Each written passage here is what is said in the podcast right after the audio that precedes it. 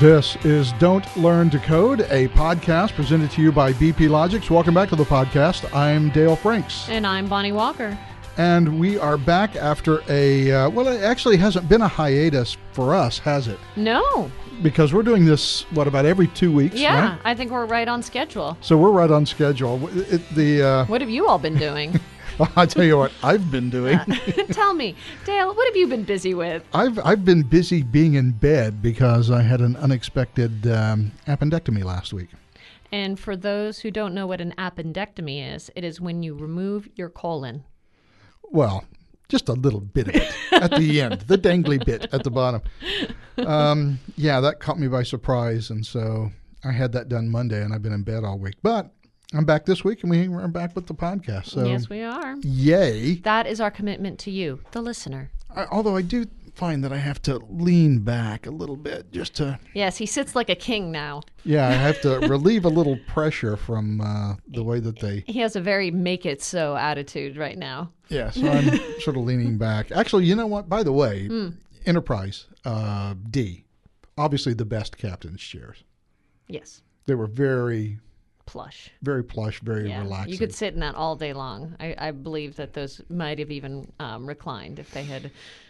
There is a guy in North Carolina who does new Star Trek episodes, but it's the original series, so they have new actors playing everybody. Okay. And this guy apparently is a fairly successful businessman in, in I think it's South Carolina or North Carolina. It's one of the Carolinas. okay.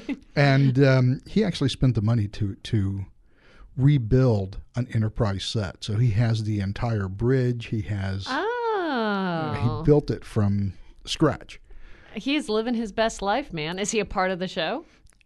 He plays Captain Kirk. Of course he does. That is someone taking cosplay to the next level. Yeah, that's somebody who has enough money to do really intense cosplay. I oftentimes think what I would do if I were an eccentric billionaire, and I can't say I wouldn't if I had the means, but I would do TNG. I. I would shave my head. and I would sit there as like a new femme Captain Picard.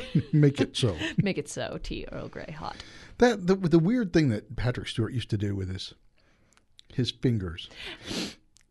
Engage. Yeah, but he can't do the single finger. Like if you do the single finger, it's it's kind of a weak spinstery action. So he doubled like up finger wagging. Yeah, fingers like engage. You know, so you do the double fingers, and it's manly, authoritative, which might or might not be a word gesture. Author- authoritative, authoritative. Authoritative, I think, is, is the way to it. I just put a British spin on it, and my made-up word takes on new class. But I've been thinking a lot about science fiction this week. Okay. Um, not only because I've been in bed and so I've watched a lot of it on uh, Amazon. I've watched the entire three seasons of The Expanse this And- past week. And he regaled me as as to why I should listen to, or watch it as well. Oh yeah, if you have so. if you have Amazon Prime, watch The Expanse. It's uh, it's good science fiction. Just a little plug for the expanse Just here. a little plug for, We're, uh, we're not getting in residuals. Yeah. Okay. Jeff Bezos. I want my money now. Um, and it's it's appropriate to start off talking about that because one of the things that um, our boss Scott Menter talked about at BPM next last week, and Scott is BP Logix's vice president of. Uh, Actually, I think he's chief strategy officer now. I think he is got it chief a, strategy yeah, officer yeah. now? Okay, so he got a he got a bump. He's He got- he's he was Yeah, he was got a little bump there. yeah. Prior to that, he was the vice president of something pretty darn important. I um, think that was the official title. I think that was his actual title. So, okay, chief strategy officer. So he went to BPM next last month yeah. and talked about something that still a lot of people think of as science fiction, even though we talk more and more about it nowadays, which is AI. Mm-hmm. And we're putting AI in Process Director in a number of ways and machine learning. And I teach business policy. It's the capstone course for business undergraduates in college. And one of the things that we talked about is AI. Mm-hmm. And I saw last year there was a, a prediction that sometime around 2035 to 2040, about half of all middle management jobs will simply be eliminated. Mm-hmm. And if you are a trucker or a driver or something in the transportation industry, you may not have a job in 2035 either because of autonomous vehicles and cars. You know, Amazon is now talking about throwing out uh, drones to do delivery. Mm-hmm. So autonomous drones that'll just fly around, drop in your front yard, apparently drop off a box. Um, of course, Uber and Lyft are talking about autonomous vehicles for doing their stuff. You know, even at, uh, what is it? Um, fast food restaurants, like in Los Angeles and Seattle and, and New York City, several other places. Uh, the entire front desk is now just kiosks. You don't actually deal with a human being. You just go in there and you just punch in your order and, you know, mm-hmm. quarter pounder with cheese, hold the pickles, hold the. Yeah, you do whatever. that all over the place in Japan now. And so who's doing those jobs?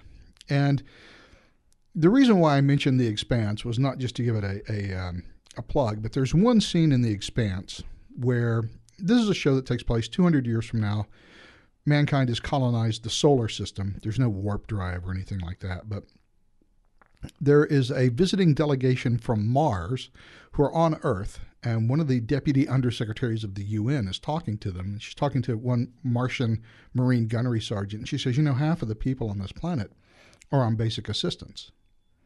They have no jobs. It's not because they're lazy, it's simply because we don't have any opportunities for them. Mm-hmm. And so, fully half the people on the planet are unemployed and mm-hmm. they're just living on government assistance. And it doesn't make me wonder about the whole idea of AI because we are talking about getting rid of half of all middle management jobs and, and half of all fast food jobs and mm-hmm. all transportation jobs.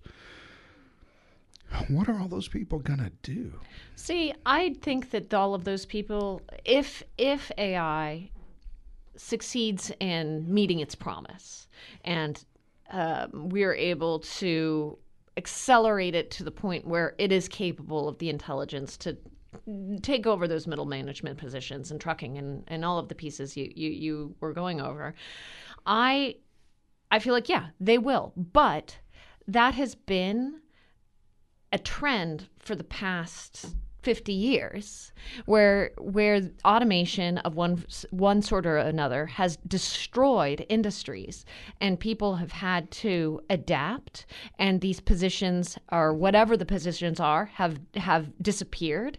And there have been oh, what was it? Was it the not the printing press it was something else. It was like the um, the early turn of the century, there was an automated something or other. It was like something to do with textiles, and the and the and the people rioted. A weaving machine. That was yeah. That Neil uh, Nell Ludd and the Luddites. Right, who, the Luddites. Exactly. Who were smashing the machines. Exactly. Because take their jobs. So away. it's like every every I wouldn't say generation, but every period of time throughout the past when was the, when were the Luddites? Let's say the turn of the 10th the century, 1800s. Right. So there have been points where there has been some explosion of technology which has destroyed or disrupted an industry. Now I agree that that is accelerating, and I agree that there might be a point where um, we aren't able to adapt as a culture to keep up with that, but traditionally or historically we have we have adapted. We have found new places to put these people. Well, you know, you've got the, the, the tension between the Malthusian economists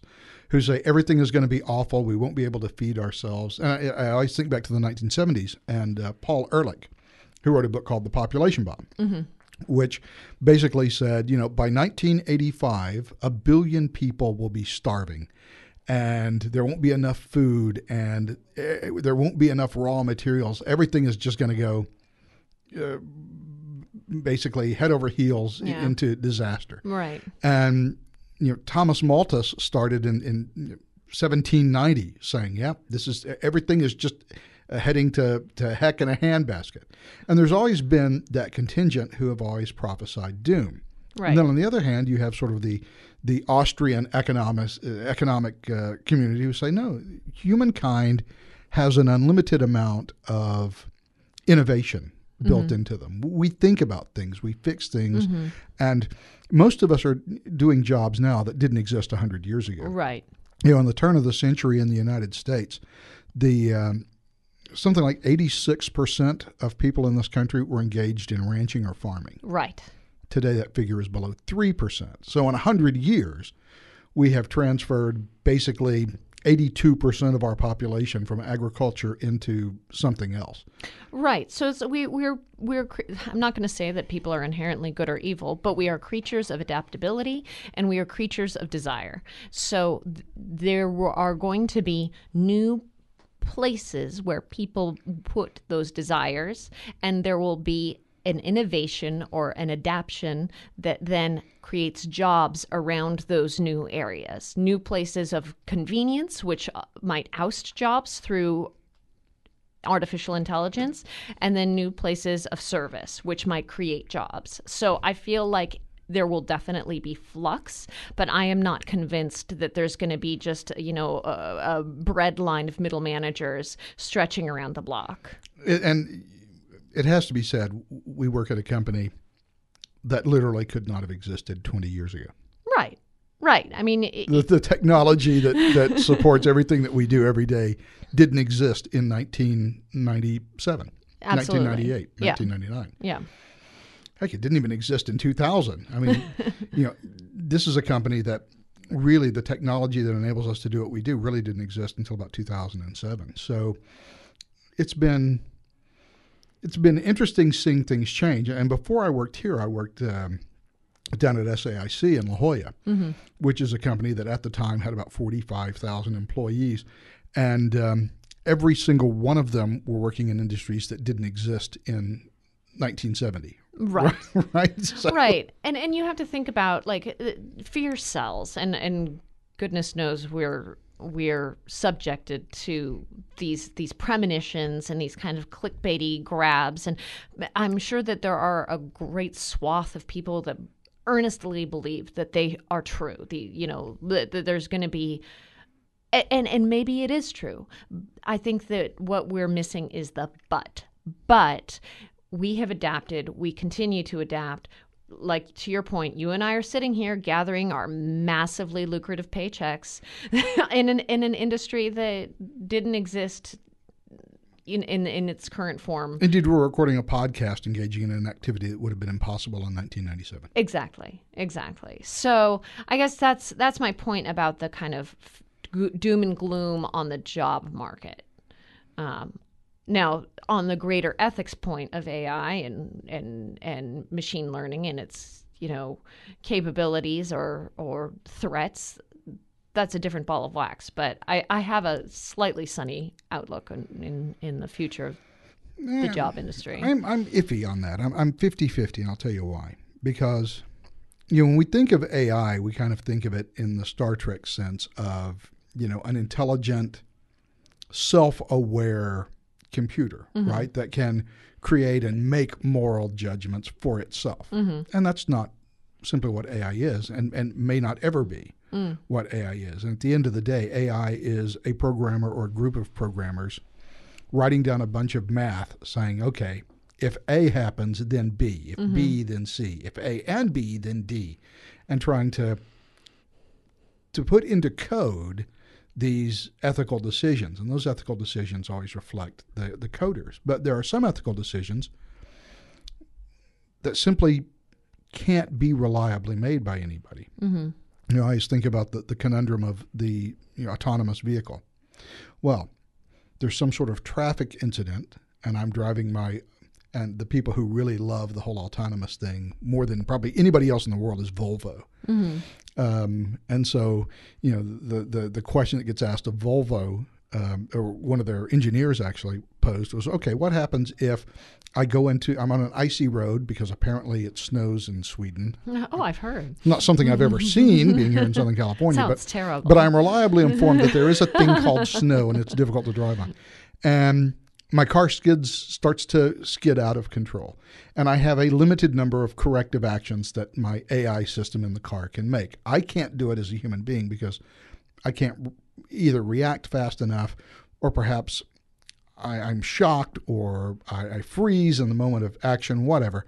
And so now here are my choices. I can hit a school bus full of children or i can hit an elderly pensioner who's walking along the sidewalk. Pensioner is that the choice? Yes. Or is the utilitarian choice? Well, if I kill the you know the the Okay, let's reverse it.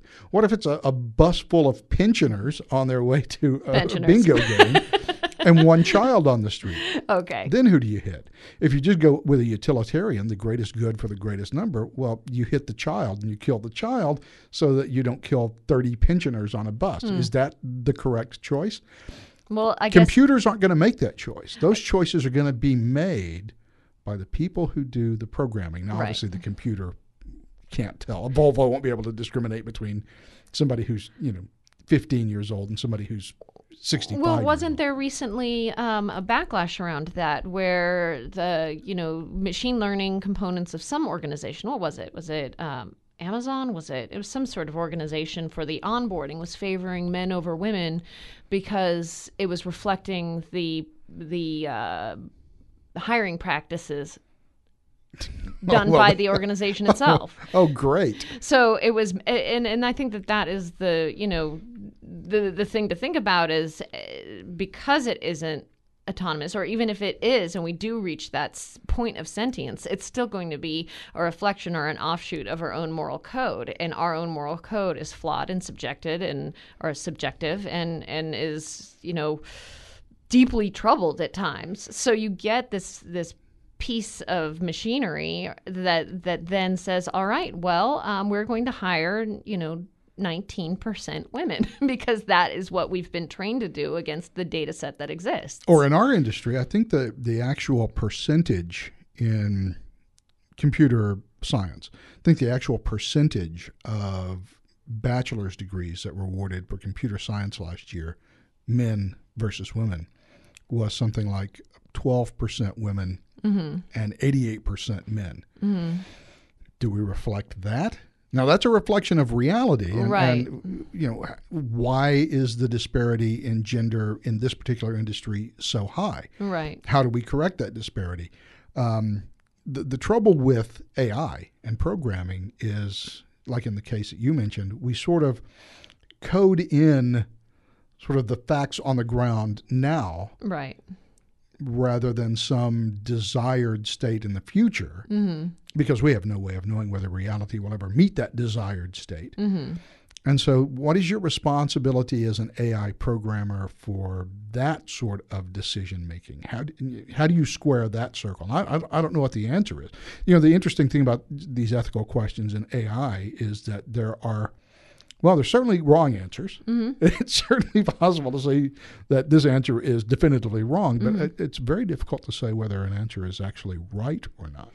Well, and you think about you're training against you training against data, and you're training against what has been.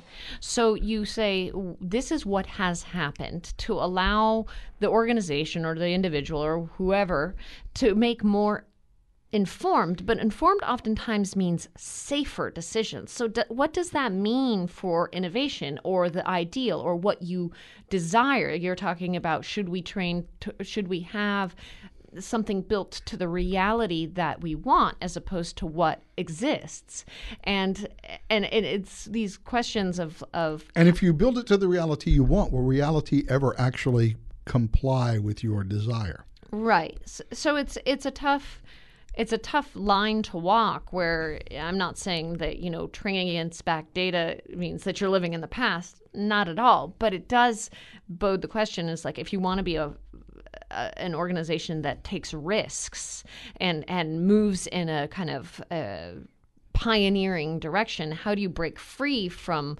from the the information that could potentially lead you to maybe safer, less risky steps. You know there's, what I mean? there's that, and I think the other question is how do you ensure that you don't miss a fundamental market change that directly affects whether or not you'll be profitable, whether you can stay in business, whether your consumer tastes have changed, consumer preferences have changed. I Mm-hmm. mean, you know, we, we've we've talked sort of humorously offline about ads from the 1940s Right. and 50s and 60s. Um, we don't buy the same stuff that we bought in the 40s, 50s, and 60s right. um, there was a fundamental shift in America. Smoking is a great idea. Oh, it's not a great idea, but it's a great example. Um, back in the 1950s and 1960s, or there, one of my favorite is is there's a, an ad for Camel cigarettes. which is like four out of five doctors recommend camels for their patients who smoke.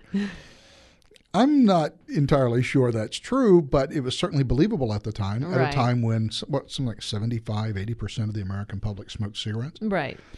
That really changed a lot in the 70s. You know, between 1970 and 1985, now that mm-hmm. was a fairly long period, but that was a 15 year period in which basically people pretty much stopped smoking. Right. In our recent history, we had a period in the 1990s. We went from no one ever had a computer to by 2000, everyone having a computer. Now, that's a major consumer demographic shift in terms of products that they're buying. Mm-hmm. If I'm still programming in, well, this is what happened in the 1980s. Do I miss that in my AI? Mm-hmm. And that's that's always the thing about AI. People simply don't realize that AI can only respond to what it knows. Mm-hmm. And I I don't think that AI the way that we've currently built it now, I just don't think it's agile enough to to match fundamental shifts in the economy and in the way that people do things. Yeah, and so it goes back to what you were talking about as far uh, at the beginning of um, the episode, as far as you know, them AI being able to take the place of middle management is is I guess you, it's what is the role of a middle manager, and does that middle manager um, reliant on just data of the past. You know what i mean? Or or making these safe intelligent predictions because that's uh that's uh might be an insult to, to the middle managers of the world. Oh, so you're saying that middle managers may have more experience and more real world acumen that is important in things other than just making uh, decisions about, oh, let's sell this, let's sell yeah that. i am making that suggestion middle managers unite Well, I, I also saw something that may give us at least a bit of a guideline hmm. here. And I had it up on my machine. So the reason that my voice is bad is because I'm trying to look in two different directions at once. But let me pop this up. If indeed it can be popped. Well, if I hit the right mouse button, it'll pop. well your mouse is like 15 buttons it looks like a its own starship so I have, that's your I have a- problem I have a pretty uh, complex mouse. My mouse is like, you know, you can buy it out of a vending machine. So Gibson Dunn, uh, a law firm that, that works a lot in tech, has a really, really long white paper on AI and artificial intelligent ethics and how to use them. You know, artificially intelligent ethics in policing. Hmm. If I'm in a, a major American city, I'm probably going to have a racial disparity in arrests, in crimes, and in convictions. Mm-hmm. How do we ensure that we don't codify that into an AI system? Right. There has to be some way. There has there has to be, I think, some set of guidelines that everyone needs to start thinking about and A needs to start agreeing on. A process, exactly. For how to do AI and how to do it properly. And as it turned out, Gibson Dunn had a couple of good ideas about how to do that and how to uh, and they came up with seven things that they think that is pretty important for AI to work. Um, the first is human accountability or human agency and oversight. Not to let these things just run autonomously, but to ensure that people have to approve everything that we do. And they talk about other things like transparency. What are my algorithms doing? One of the problems I think with many AI systems today, and, and Google is notoriously um, bad at this is saying this is what our AI things do. This is how the algorithm works. These are the things that we're measuring. People need to know that up front. And I think a lot of companies, uh, and like I said, Google is is an egregious violator on this. They just don't let us know what that AI is doing. Um, so, you know, I see certain things happen, so it becomes obvious to me. For example, um, I, I for whatever reason, I, I rarely go to our own company's website. I think I have some measure of insight into what's going on in the company. So, I Whereas don't- I live on that website, I have my my second home is on that website. but here's what I notice: if I go to the BP Logix website, like at home, mm-hmm. my my private computer, and I'll go to bplogix.com for whatever reason, working from home or whatever, and then the next day I pop open my computer and I go to some other website, and for, if for whatever reason I have ad block turned off and it gets turned ba- back on, and what do I see? I see ads for BP Logix in mm-hmm. all my banner ads. Okay, so I know that they're tracking me, and I know We that just they- want you to know. but that tells me that Spread the good word. but that tells me that Google is tracking me and that Google does know where I've been and mm-hmm. that it is so I can see that. But what is the other stuff Google is doing? They did a an experiment last year where they actually had two AI systems and they set up a communic that, that, that had never talked to each other and that didn't know how to talk to each other. And so what they did is they connected them together to see what happened. And it took about a day and a half. And at the end of a day and a half, both of those systems were sending data back and forth to each other. And the engineers at Google had no idea what they were talking about. It's like let's real quick burn this real quick. Let's had- just let's just take these systems out to the beach and burn them real quick. The, the two systems had, using the algorithms that they were given, had had created a communications protocol and began exchanging data. Well, they're building the first gen Cyberdyne Systems Model 101.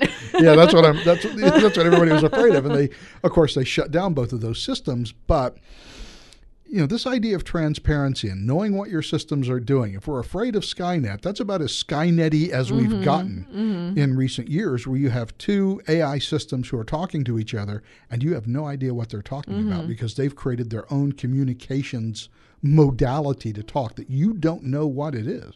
And I think that that is going to be the piece that creates the, you know, the true AI, right? So is that would you consider that to be a form of consciousness or a form like what is they're communicating they're communicating with a means that's independent of human intervention or interpretation and they are doing it fluidly and dynamically did and then we unplugged it Yeah, well, and I- they well- we nipped that in the bud yeah, what's what's the dividing line between regular algorithm-driven AI and self-aware AI? And, and uh, is self awareness meaning that they communicate with us? because could, Self-awareness means that they are aware of themselves as an entity. right. You know, there's a there's a a, a video game called Mass Effect, and one of the uh, sort of main plot lines in, in the, the series of Mass Effect games is an alien race called the Quarians, who built a whole bunch of robots that were called the Geth. And these robots, as it turned out, they figured, you know what would make these guys way more efficient? Is we let them network with each other whenever they were in proximity. So the more Geth that were in proximity, hey, they could sort of, you know, build their intelligence and they could distribute, you know, information sharing and things like that and, and task performance between everybody by having wireless communication with them all. This seems like a great idea. And everybody thought it was a great idea until one of the Geth said, Creator, does this unit have a soul? In which case they tried to kill all the Geth immediately and ended up losing that war and being thrown off their home planet. That's the thing that, you know, do we know? Do we have any good idea about where that line is? But isn't it and I don't think I don't think we do. And I think there's a lot of uh, I think there's a lot of optimism around it. That well, who cares? AI, yeah, we'll know when it's truly self-aware. We'll know what the line is that we can't go past to stop to avoid creating Skynet. I'm not sure that's true. I'm not sure you know where that line is or ever can. Well, and I feel like the it's a little bit of hubris to think that their sentience is contingent upon our recognition. If they communicate back and forth, they're creating their own language. They're creating their own, you know, m- means of self-identity and awareness. Are we going to know? Are they going to even care to inform us? Are we going to even be acknowledged by them? I think there's this implicit sense of, oh well, they'll defer to us and let us know, and they will communicate their their Master, do I have a soul? But perhaps they don't give a flying fig about or even know who we are in the sense that we're these little fleshy beings that they should reach out up from their world into ours and say, hey, by the way, I have a soul. You know what I mean? Like it could be that they just do their own thing, chug right along until they realize that we're present many, many leagues down the line from from that inception of um, of soul. Yeah, I mean, we have trouble recognizing heck, we have trouble recognizing other people as being intelligent and self-aware. Exactly. You know, much less dolphins or dogs. Mm-hmm. Um, what would an artificially intelligent life form think about us? Would it regard us as anything other than perhaps a bright animal? Right. And what would it have to do for us to recognize it? To for us to think of that in that form of consciousness as our parameters of sentience. If we don't look at something as like a whale who or an elephant, which might be arguably as you know close to human style intelligence, albeit different. Like we don't recognize them as sentient for many in many groups. So this this artificial intelligence might have a complete different form of consciousness and a complete different way of self actualizing and and we just might be tooting right along going like i'd like to order my pizza via drone. And, and we we we tend to have a habit mankind i say tends to have a habit of just whenever something new comes along just jumping into it with both feet right? Saying, well, this thing is great. Let's just do as much as we can with this. Okay, fine. I get it. Please bang on the microphone. Sorry, more. that was, I um, tried to drink some water because it's so hot in here. Uh, this office is awful whenever the door gets closed. And I, I was just thinking, you know, maybe and I don't know where the oversight would come from because I always get uncomfortable with government oversight because I'm not one of those people who thinks, well, government makes everything better. um, no, I mean, you know, if you need a lot of Nazis killed, government's a good way of going around it. if you need to figure your way out of you know mushy ethical quandaries, I'm not sure that government is the best organization that helps you with that. well, that. government is notoriously behind on technological like. Um, uh, no, unfortunately, not as much as you think. Because while we're sitting here talking about these abstract ethical questions about whether my Volvo is going to hit the bus full of children or the pedestrians on the sidewalk, the U.S. Army is sitting there thinking, you know what would be great with autonomous drones? Putting guns and missiles on them. we need a bigger motor. Hmm. I'm not sure that's a great thing to do with drones. Autonomous drones that have guns on them. hmm. I'm not entirely sure that that's a reliable idea. And yet, it, it tends to be sort of the, the thing that we do. We just sort of jump right into it. Sure. Which brings up one of the other things that Gibson Dunn has talked about in terms, and I have to turn around because I have to read this. They've talked about, and two things. Number one, diversity, non discrimination, and fairness. And number two, societal and environmental well being. And number three, accountability. In someone or something. In someone being accountable some person being accountable. So, so those three ideas, I think, are some some pretty good starting points. It may be kind of hard to to figure out. You know, the accountability part is easy, but you know, social well-being, diversity, and non-discrimination. I mean, what if we're just mm-hmm. trying to figure out what the delivery routes are for UPS trucks? Mm-hmm. Okay, well, those two things aren't very big. But if you're talking about about putting missiles on autonomous drones, I think those two things are kind of important. And you know, police departments are talking about, oh, well, how about having sort of autonomous law enforcement drones that can observe and report? Mm, what are they going to be observing, and what are they going to be reporting, mm-hmm. and how do we know that societal well-being is placed at the forefront of those kind of AI applications. Mm-hmm. And the weird thing is, I'm 54, right? So all of this was just complete, utter science fiction to me when I was a kid. Well, now it's actually real. Now these are things that people actually have to start thinking about. And I'm not sure either as an industry or as a, a, country as a whole or as a civilization. We're thinking deeply enough about these ethical issues. And if we are, the thought and the innovation are happening happening in pockets, and those pockets are not overlapping. So the people who are innovating aren't necessarily the people who are reflecting. Yeah, and the people who are innovating, well, they tend to be tech people. Right. And tech people tend to fall somewhere on what is colloquially called the spectrum. Mm-hmm. And maybe tech people aren't the best people to be making these decisions either. And I'm, I'm, I, I don't know who is. And to quote jo- um, Jeff Goldblum from Jurassic Park, right now I'm going to have to think of the quote. We were so busy trying to um, find out if we could. We never stopped to, what was Ask it? if we should. There you go. yeah, and, and we're really busy now finding out if we can. Mm-hmm. And look, we're, we're just as involved in that Mm-hmm. as anybody else. I mean, we're kind of in a safe space with business process management. You know, is this process going to be Mm-hmm. We're late or is it going to be guns early? on that. We're going to see what happens with that. We're going to do armed vacation requests. Uh, you better be back in time. But for other things that actually do have effects on public safety, military uses, police uses, heck, even vehicle uses. If I've got an 18 wheeler rolling down the road with eight tons of goods on it, I want to be pretty sure that that thing's going to stay in the center of its lane mm-hmm. and that if something does go wrong and there's icy conditions or whatever, that it responds appropriately, it responds appropriately to traffic, and all of that. I, I guess the other problem that, that comes up with it, I, I just don't know how you solve, is the problem of chaos. Mm-hmm. You know, it's one thing to put a bunch of sensors in a, a lane, right? And say, okay, follow these this line, stay right in the middle of it. You'll stay in your lane, have a little radar thing that bounces ahead, ensure that you don't come within 450 feet or 250 feet at this speed of some other vehicle so that you have adequate time to stop. Okay, all that is great. Mm-hmm. Now, what do you do when a, a deer jumps across the road? Mm-hmm. What's the response to that? You know, the world is full of chaotic events that happen without notice and without warning, and it overwhelms us. I'm not sure that that it won't overwhelm an AI system either. No.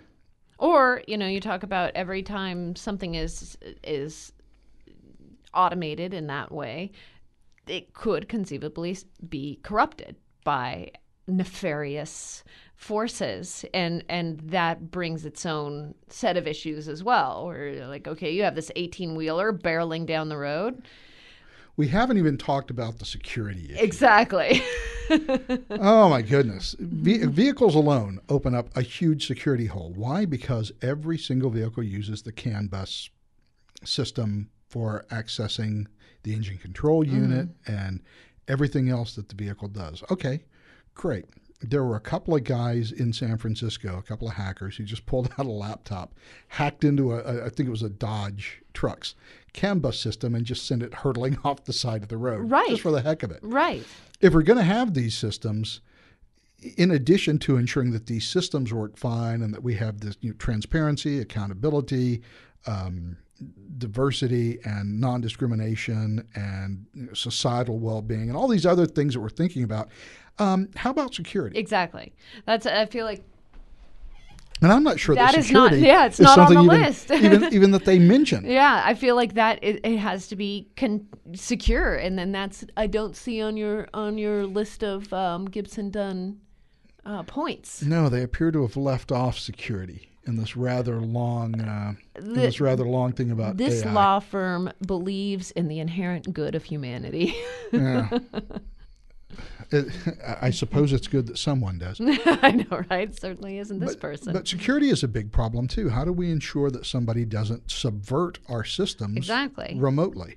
And I feel like that's going to, there's going to be, uh, you talk about where middle management is, is going to go. I believe there's going to be a massive boom in, in security in private enterprise and how you can have personalized, personalized or semi personalized kind of security measures around your vehicle, your your house, your possessions, your you know, and and it'll be its own industry, and we will be able to privatize that in in a way that you can upload your whatever it is, your set of this is and that's to protect your family and and put it See, in the yeah, reins of the consumer. See, you say that, and then the FBI comes out and asks Apple, "Hey, why don't you give us a back door to every iPhone?" I mean, just in case. right. just in case we need to get into it. Okay, look, I, I understand that request, whether I agree or with it or not is immaterial. I understand the reasoning behind the request.